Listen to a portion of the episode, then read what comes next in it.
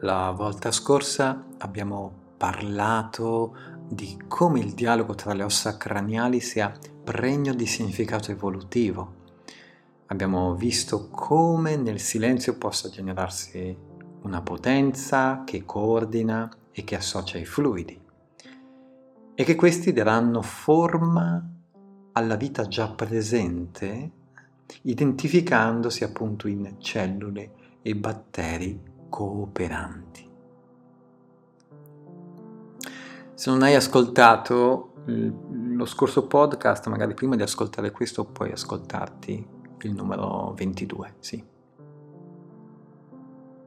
Una delle prime forme di vita generate in questo mondo sono state i batteri, o, o forse meglio protobatteri.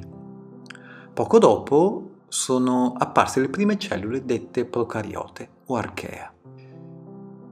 Col passare del tempo è successo qualcosa a dir poco meraviglioso. Ah, vi vorrei raccontare semplicemente come le cellule che ci compongono, eh, che compongono il nostro, il nostro essere umano, le cellule eucariote, sono arrivate ad essere quello che sono. All'epoca, e qui parliamo di circa 2 miliardi d'anni fa, prima ancora dell'affacciarsi della cellula che ci compone, c'erano molti batteri, c'erano tanti di più tipi, che dialogavano molto poco tra loro. E quando lo facevano, lo facevano se non per mangiarsi l'un l'altro. Si combattevano, si facevano la guerra l'un l'altro, quindi erano molto reattivi. Però ad un certo punto hanno detto, questi batteri, sì, però ragazzi, così facendo non ci stiamo mica evolvendo, eh? Siamo fermi da un sacco di tempo, ci stiamo mangiando l'un l'altro e non accade nulla. Ad un certo punto ecco che è successo che è apparsa una cellula procariote, la cellula primitiva, quella cellula senza nucleo, senza organizzazione. Simpaticamente è un po' quella cellula con la clava in mano, per intenderci. Ecco, questa cellula ha posto ad un batterio una domanda molto intelligente ed è questa. Caro batterio, caro protobatterio, visto che tu hai energia da vendere e che però sei fragile all'ambiente, guarda, io posso offrirti ospitalità e protezione in cambio di un po' della tua energia, visto che riesco a resistere bene all'ambiente circostante. Beh, Sto, straordinariamente questo batterio ha accettato, ha accettato l'invito, la proposta, ed è stato inglobato, accolto all'interno della cellula. Questa cooperazione, questa endosimbiosi è iniziata circa un miliardo e 800 milioni di anni fa. Questi batteri ospiti sarebbero divenuti poi, eh, nel corso de- dell'evoluzione, i nostri mitocondri. Sarebbero coloro che forniscono energia alla cellula. Quindi, riassumendo, la situazione si presentava così.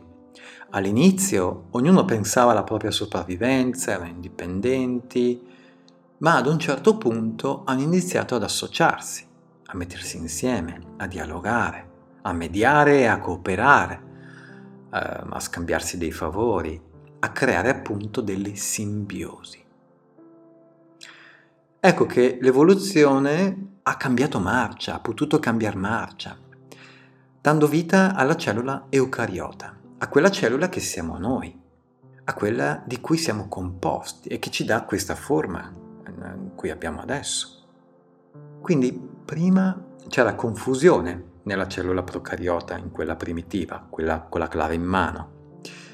Era tutto disorganizzato, era privo di progettualità, non c'erano neanche i presupposti. Ed ora invece, in questa nuova cellula, con questi nuovi ospiti, si percepisce un potenziale di, perce- di progettualità.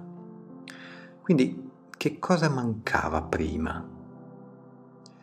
Mancava un nucleo mancava un riferimento, mancava quello che noi in biodinamica chiamiamo linea mediana. Quindi mancava un riferimento per assemblarsi al meglio, per assemblarsi al meglio in modo coerente, per far sì che ogni componente della cellula, ogni organello, trovasse la giusta collocazione nello spazio all'interno della cellula, nello spazio intracellulare. Ma non so voi, però io la trovo affascinantissima questa storia. Il fascino di tutto ciò sta nel prendere coscienza che noi conserviamo questa necessità e voglia di relazione, ce l'abbiamo ancora. Abbiamo ancora questa necessità e voglia di scambio mutualistico, di cooperazione. La nostra voglia di relazione parte da qui. Abbiamo la necessità quindi di confrontarci per confermare e conformare un presente che sta accadendo. Quindi noi ci siamo arricchiti di tutto questo po' di roba qui nel corso della, della nostra evoluzione, nel corso dei milioni d'anni. E non è finita qui, perché cellula e cellula si aggregano. E che cosa creano quando queste cellule, più cellule si aggregano, si, si, si, si uniscono?